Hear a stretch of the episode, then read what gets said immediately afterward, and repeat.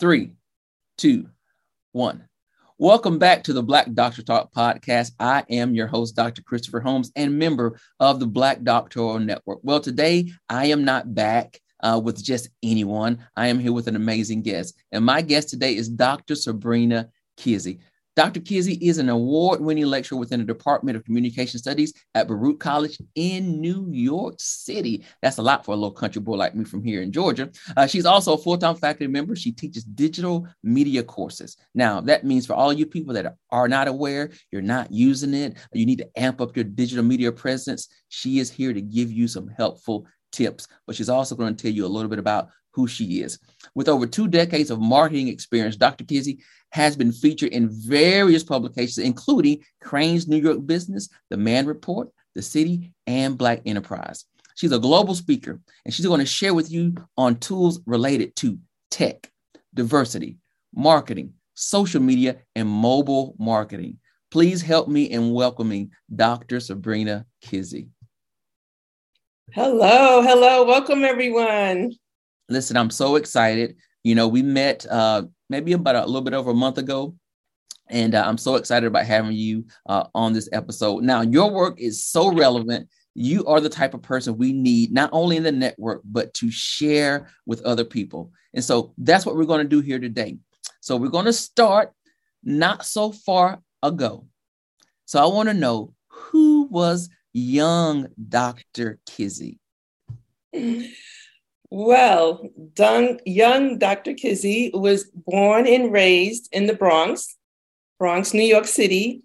And, you know, I had a fabulous childhood. I was raised by a very caring, warm mother, a dedicated stepfather alongside with my younger sister.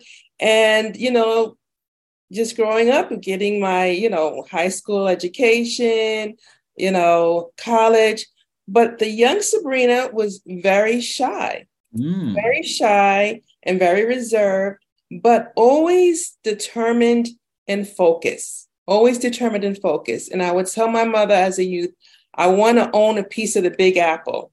And she would say, What does that mean? And I'm like, I really don't know, but I want to have a piece of the big apple. And so she said, Well, you go right ahead and do that. wow. So are you still shy today?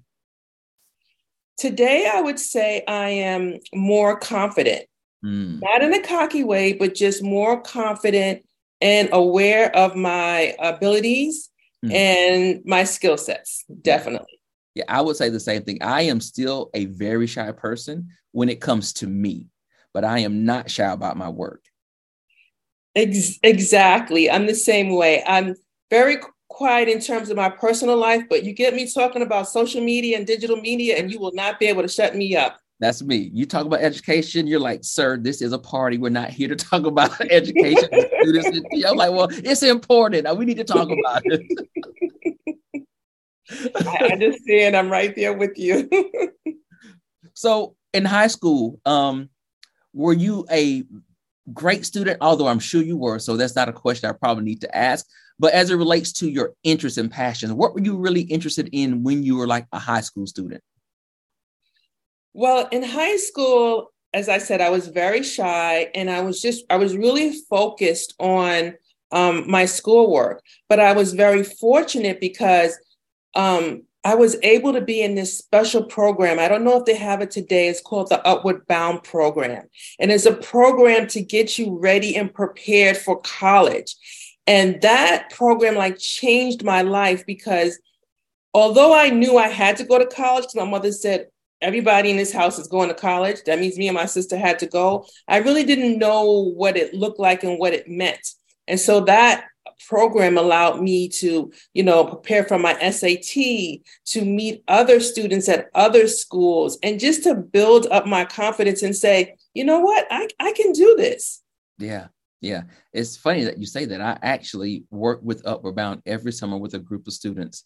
Um, I was not in the program myself, but it's something that um, I saw to be a huge advantage for students. And um, in undergraduate, I, I heard about it. I didn't like again, I didn't know about it, and um, I started volunteering. And now, as an adult, I now teach courses every summer uh, with those students. And let me say this: Upward Bound students are some amazing students. They just need yeah. access. They just need access. And so I love that program. So it's I love to hear you say that. Shameless plug for those in Upward Bound. Uh, keep doing great work. And if you don't know about it, go learn about it and get involved. All right. So back to you. So you go to college and you major in marketing. Yes, I do. So now tell me about that interest. What sparked that major? What sparked that interest? Um, and and of course, you would say now that was a great decision. I don't know. I was passionate about business and marketing. I was just fascinated about how companies and brands will put together different campaigns to get you interested in their products and services.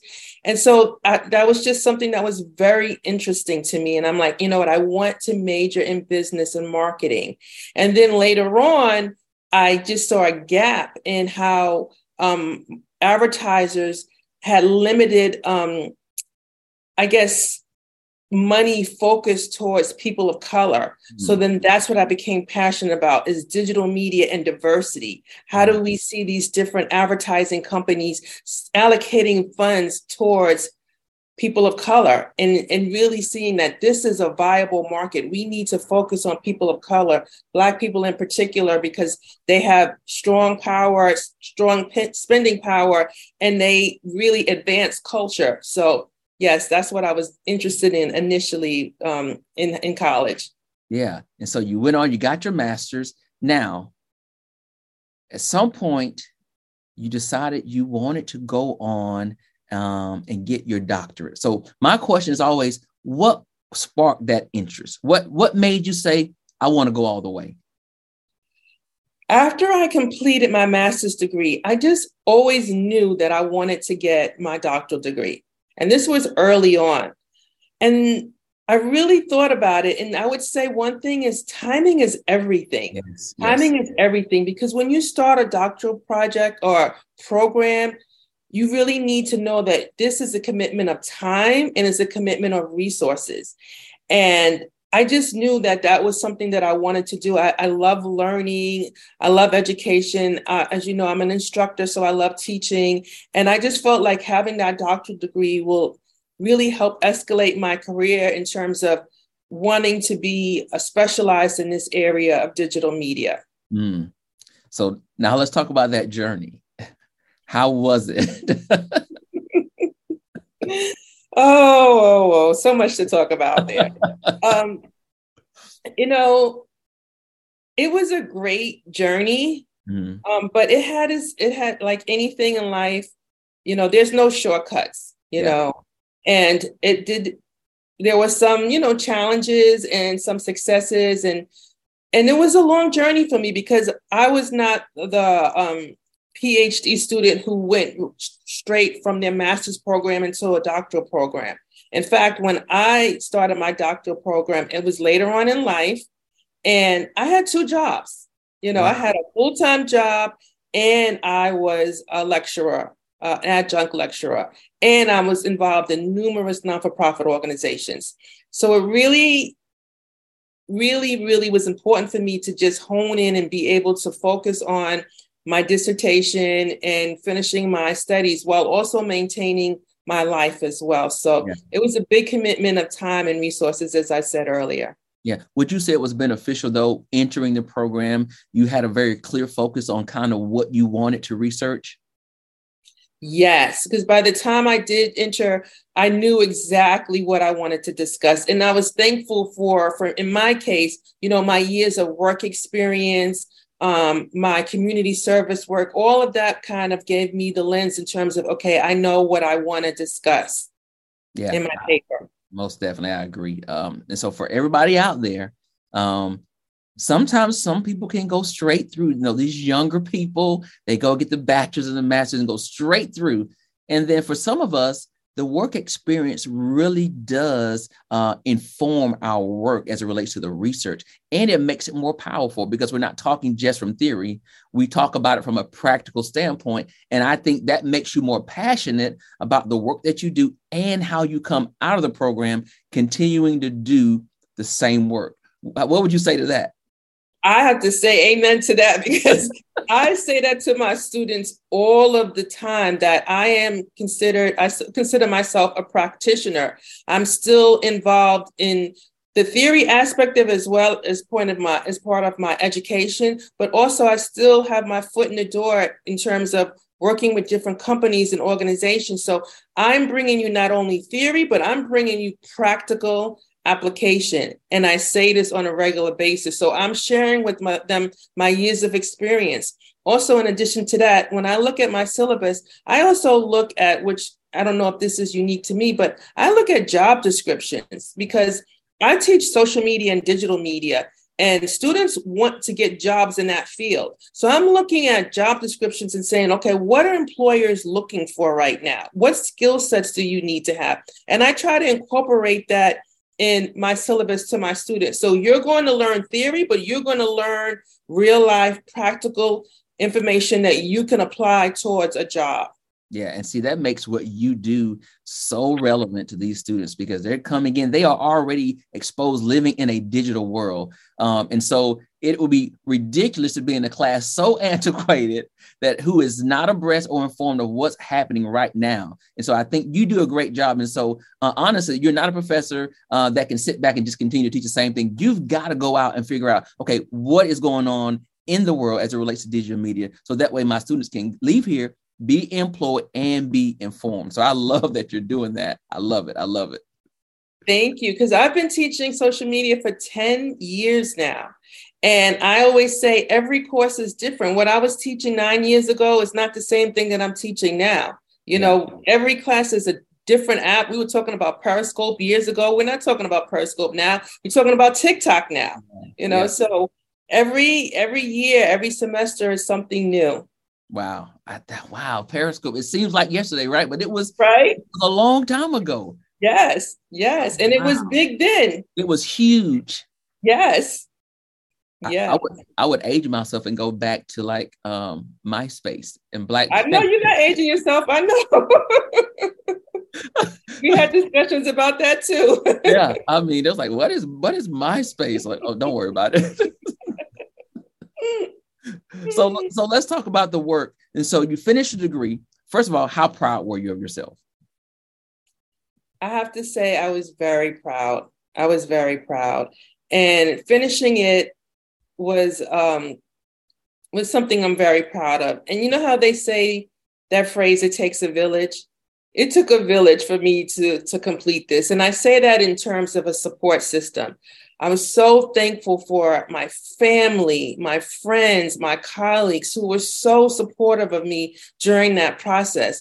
You know, sometimes you need people to offer you a word of encouragement or maybe do something, a favor for you, you know, so that you can finish your studies or get a paper done. I mean, I have to thank so many people my family, my friends, my colleagues, my instructors so many people. And sometimes what got me through that too was also music. There was some wow. nights I would be up late at night working on my chapter two, and I would just need some inspiration and I would just listen to music. And my favorite song that really got me through the process was this song. I don't know if people are familiar with it, but it's called Optimistic and it's by the sounds of blackness. and it would always say, keep on, keep on, be optimistic. You know, you will always pass the test, keep your head to the sky. And I would just listen to those words as encouragement when I was up at two o'clock in the morning trying to get a paper done. So all of that helped me finish and complete my my program. Yeah, I, I can see you up early in the morning, maybe drinking coffee and hearing "You can win yes. as long as you keep yep. keep your head to the sky." Yeah, that's a great song. So somebody out there, somebody needs to adopt that song right now because you're up and you're struggling, and so go listen to "Sounds of Blackness." yeah, yeah you know, I talk about you know the program when you're getting your doctorate. It has the two S's. The sacrifice is going to be there. You can't avoid it. Um, but the support is equally important to balance out that sacrifice. Uh, and like you said, if somebody says, Man, I'm so proud of you, I can't wait till you finish. And you're like, Whew, okay, that's a little nudge right there that's going to get me over the hump for today. Now, tomorrow I'll need another, I need somebody else to encourage me. But for today, that's all I needed. Yes, absolutely. Absolutely. Absolutely. Um, So now you talked about working two jobs and being in school. I don't want you ought to be fooled by this young lady. This lady is still just as busy as she was while she was getting that degree. She has not slowed down. So I want to talk about number one, um, your work as a lecturer. When your students enter into your room, how do you want them to leave? What what experience do you want them to have when they encounter Dr. Kizzie as a professor? Wow, great question. And it's funny, you use the word experience. Like my class, I always say I want it to be an experience. And from the minute they get there, I make it like a sense of community. And so the first day of class, they have to develop a class hashtag. What does this class mean to you? What do you want to be known for? And the students come up with amazing hashtags like, you know, Baruch influencers. And I had a class of, you know, French students, social Frenchies, and they come up with these creative hashtags and they use that hashtag throughout the course to put out information that they've learned in the class. And so again, when I mentioned earlier, I really look at the syllabus, uh, at job descriptions, and that's how I form my syllabus. But we engage in learning about all the different social media platforms from a theory perspective, but also from practical application. I also bring my class outside of the classroom. Mm-hmm. We have gone Yelp office, different offices. Um, I've had guest speakers come in from Google, Facebook, Instagram, Yelp, Pinterest, every social media platform has actually come in and given a presentation to my students. Yesterday, we went on, we did a VR demonstration. We went to another department and we had on the Google, um, um, what do you call it? Um, um, I can't even think of the name. We're gonna have to we're gonna have to go back to this, but the Google Cardboards. And so it's really about an experience, but also being able to have practical um, applications. So they get certifications. I sign them up for free certifications so they can walk out of the class, not only with passing the class, but also a certification um, that they can use and they can put on their resume. Wow. Wow. See, I think I need to take your class now. um, you know, because we are out here trying to live in this digital space uh, some of us are just so accustomed to doing thing in, doing things in a very normalized, typical way. Um, that's no longer a standard. is is it's a new way of doing things. Um, so I want you to talk a little bit about now where we are. How do we leverage our social media? Uh, to get some of these opportunities, to, to be seen and to be noticed, and to get our messaging out there. People like you and I, we're here, we're giving our skills and our resources and our talents, but how can we do a better job of that through the use of social media? Excellent question. And and there's so many talented people just doing wonderful things. And I always say, don't be that well-kept secret. Let people know what you know and, and what you're capable of and your skill sets and your achievements and your accomplishments. And that all starts with having a strong social media presence. And I say start from the beginning. Just right now, just Google yourself and see what information shows up when you Google yourself. Because research show when you Google anything, research anything, most likely 90% of people only look at the first page of Google. Yeah. And then 50% only look at the top three results. Yeah. So when you Google yourself, what shows up? It should show up if you have a website, if you have a blog, those things should show up first. Your LinkedIn page should show up first. So first start with Googling yourself. Then I, I, call it a social media audit. That's what I call it. You want to see what is being said about you and what is on social media. And then make it an effort to say, you know what, I'm going to dedicate a certain amount of time each week towards social media. And what that looks like, it could be like on Thursday evenings, I'm going to focus on my LinkedIn. So I'm going to go on my LinkedIn. I'm going to make sure my LinkedIn profile is together. I'm going to like um, what my colleagues are doing, and I'm going to post things that I have done. Mm. That's why I said, don't be the world's best kept secret. If there's wonderful things that you're doing, let us know about it so we can say, oh, wow, great job. You know, um, maybe she could help me or he could help me in this area. So, really profile what you're doing on social media. And I'll give you an example. Um, for example, LinkedIn, when I had the opportunity to be, you know, a speaker at the Black Doctor Network, that was huge for me. That was a great opportunity. And I posted it on LinkedIn. And it was great. Many of my colleagues weren't aware of it. I posted it. I got so much good feedback. And, you know, you don't know who's looking at what. So the next the next week I was at, you know, I was someplace and someone that I didn't even know that follows me on LinkedIn said, Oh, congratulations, Sabrina. I heard that you gave a presentation. Would you consider giving a presentation to our leadership group?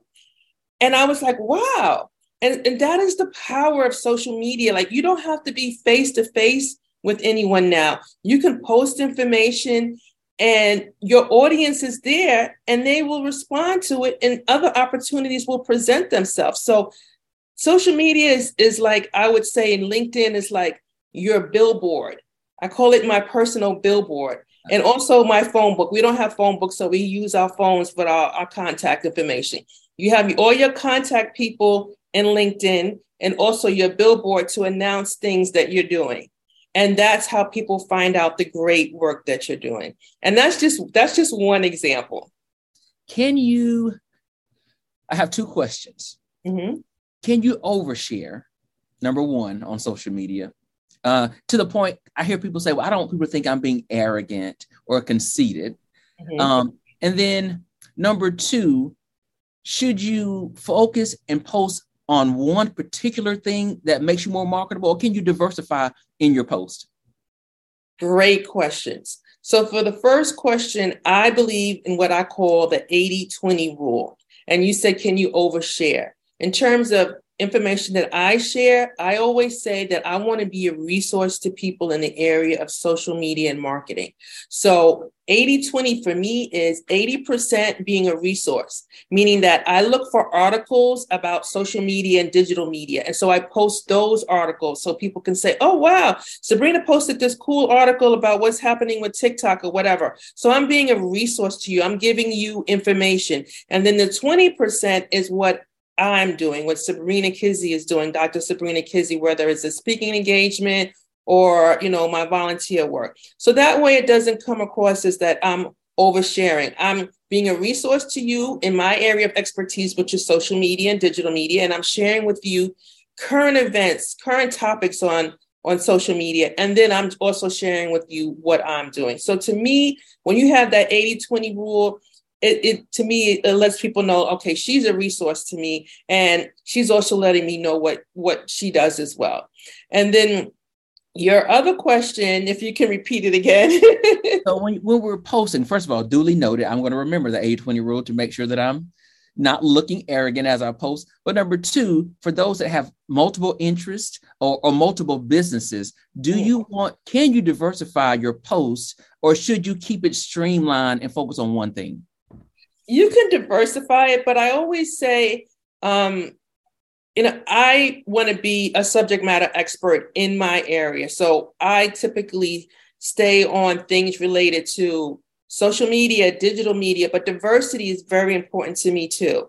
So you can break it up um, as you as you see fit, but what do you want to be known for? Yeah. And where do you where do you want to rely most of your information? Where's your strengths at in terms of that? But you know you can share almost anything but on certain platforms i i do believe you'll know with the hashtags this is what i'm going to discuss. And that and that's the great thing about uh, linkedin and twitter and other social media. You can put hashtags. So you know with me she's going to talk about social media digital media education and mobile and diversity. Those are the areas that I'm going to focus on. Yeah, now I'm asking for myself, but also I do some mentoring and I have a young man who is a realtor, but he's also a trainer. Mm-hmm. And I suggested that he focus um, on the realtor side of it right now because he's new to that, right? And so if I'm mm-hmm. looking for a real estate agent, I mm-hmm. may think this guy is not even focused on real estate if he's always talking about working out and training. I'm like, okay, can you take me out to show a house or are you going to be in the gym all day? Like, which one is it?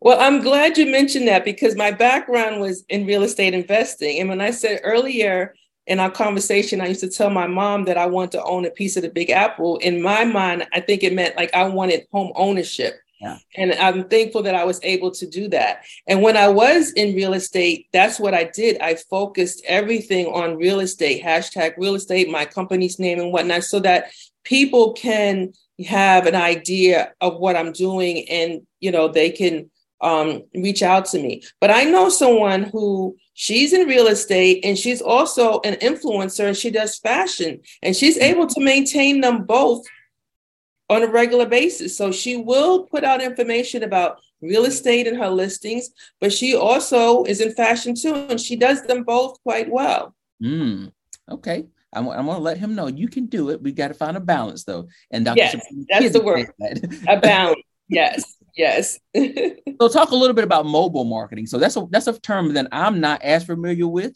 Um, so what is that? How are students using it? How are you teaching them to use mobile marketing? Well, I'm looking at mobile, and that's really um, was the premise behind my dissertation. So my dissertation really focused on mobile advertising, and that's really getting information and ads via your mobile device or your mm-hmm. tablet or something. And so my dissertation was entitled The Effects of African American Blacks Millennials' Perceptions of Mobile Advertising.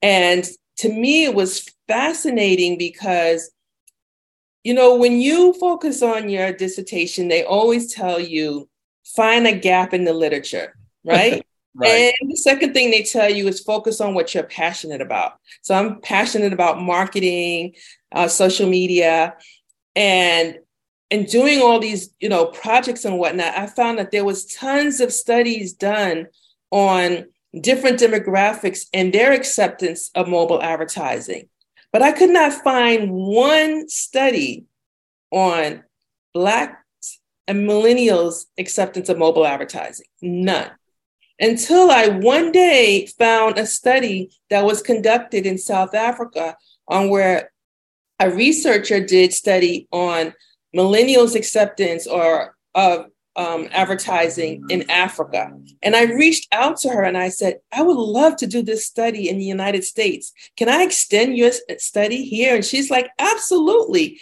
And so that's what I did. I did a study where I evaluated Black millennials. And this was earlier this year in January. And just really ask them, what is it about um, mobile advertising that would get your attention?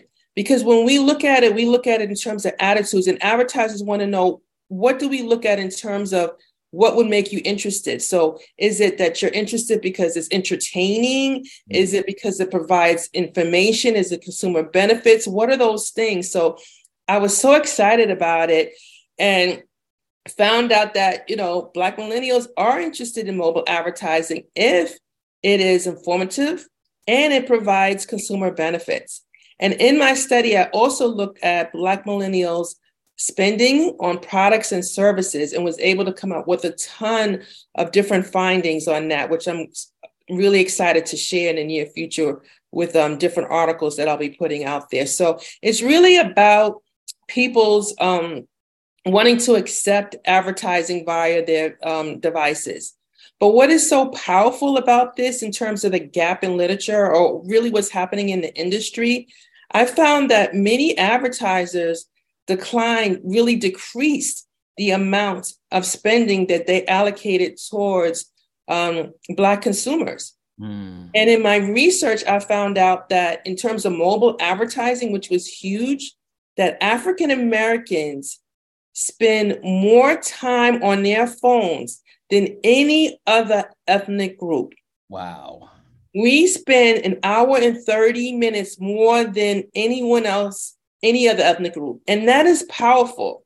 So if we're on our phones more than anyone else, why isn't there more targeted advertising towards our group?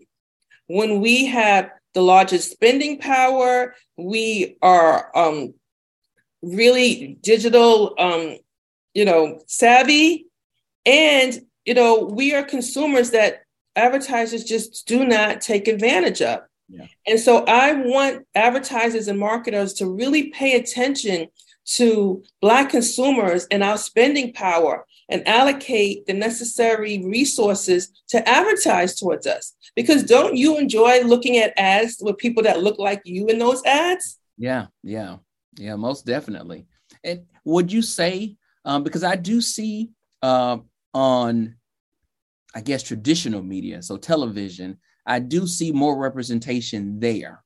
Um, eh, maybe they would you say they, they have become to respect our buying power through those platforms, but social media we're a little bit behind in those areas? I would say we need to see more. Yes, I agree with you. I do see companies having more diverse ads, but I really recognize that we need more in comparison to other groups that are showcased on television and social media. And so, with that being said, inappropriate ads. Sometimes we've heard a lot of, you know, incidents where are like, how did they get away with doing that kind of ad? That's totally inappropriate. Who was sitting at the table when they made that decision to do that? You know, yeah. we yeah. need to be at the table when these decisions are being made because sometimes the ads come out and we're in the ads, but they're not appropriate ads. Yeah, yeah. they're insulting. Exactly. Exactly. Well, if someone asks me, I have a recommendation for someone that can be at that table. Uh, her name is Dr. Sabrina Kizzie. I would definitely let them know to reach out to you because as we talk about your work in the future, I could definitely see your research and your passion uh, being able to support the efforts through social media and various companies that are trying to find a way to do that. So is that a lane you're trying to see or you'll see yourself moving into in the next definitely definitely. Absolutely. Yes. I, I want to have a seat at the table and speak at um, different organizations and conferences and let them know about my findings and see how i could be of resource to them a resource to them. Definitely. Yeah i think when they hear that data it's going to be um, either alarming or as we would say here in the South, you're going to start stepping on some toes. And when people's bunions start hurting, they start doing things differently. And so I'm okay with a little bit of discomfort in order to make things better for, for people that look like me in my community. Me too. Me too. so when this is all said and done, what do you want your legacy to be? Great question. So I want my legacy to be about a number of things. First, I want it to be about community service mm-hmm. because I feel like I've dedicated the last 25 years to community service. I have been involved with many non for profit organizations, large, small, um, throughout um, New York City. And that's what I'm passionate about giving back to my community um, and also communities of color. You know, when I was growing up, my dad always said, you know, you have to give back to the community. You have to support your local businesses and organizations. And we would do that, you know. And my mother also emphasized education. Education is the key. So my legacy one would be about my involvement in community service and what I can do to strengthen the community. Um, number two is being an educator. I am proud to say that, you know, I help lead, inform, inspire, and motivate the next generation of leaders. So I'm proud to say that I'm an educator. And then also, too, as we mentioned, diversity and mobile is important to me. I want organizations to recognize the buying power and just the Black consumer's strength yeah. and, and, and value our dollar. And so if I have an opportunity to be at a table where I'm I, am i am able to talk about the value of our dollar mm-hmm. and what a contribution that we make in society, then I would like to do that and just hopefully be an inspiration to those who want to, you know, pursue their doctoral degree and, and let them know that it can be done. Yes, yes, and I love that you said, a uh, professor. Uh, when I asked you the question about your classroom and, and what experience you want your students to have um, while they're with you I could I could see you light up, and I could tell that's something that you're really passionate about. Um, and you go in intentionally providing opportunities and information to them that they can really, really use. It's just not about the title and it's not about the check. It's about change for you. And so I definitely got that sense. So, number one, thank you for just being a servant leader uh, and always putting yourself out there to support others and to make a difference because that's really, really important.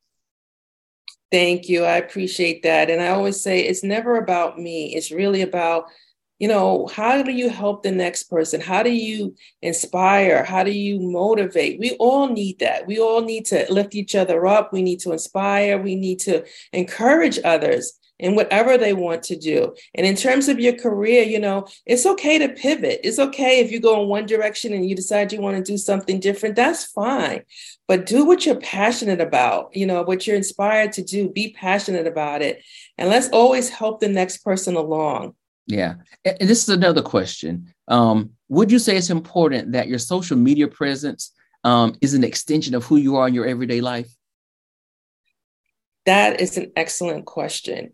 And so, as I said earlier, you should definitely do a social media audit, but also your social media should reflect. And what that's the one thing I do like about social media in terms of you get to let people know what you want them to know about you you are in control of what you want them to know. So yes you want to it to be an opportunity for you to express what you're doing who you are and let people know this is who who i am. This is what i'm interested in. And you know not be afraid to showcase that you know? And it's not and you mentioned something important. Many people are you know they don't want to come off a certain way. They don't want to seem like they're being cocky or whatever. It's not about being cocky. I believe that we all we all have blessings. We all have special talents and gifts. And it is such a waste when you don't share your talents and gifts with others. And that's why social media allows that. You know if you're an artist if you're an educator whatever it is that is your skill set you should definitely share it with the world. And you can share it in the world in the world where it doesn't seem like you're being you know cocky or you're being like oh self-motivated. No i just want everyone to know what is special about me. Yeah, yeah.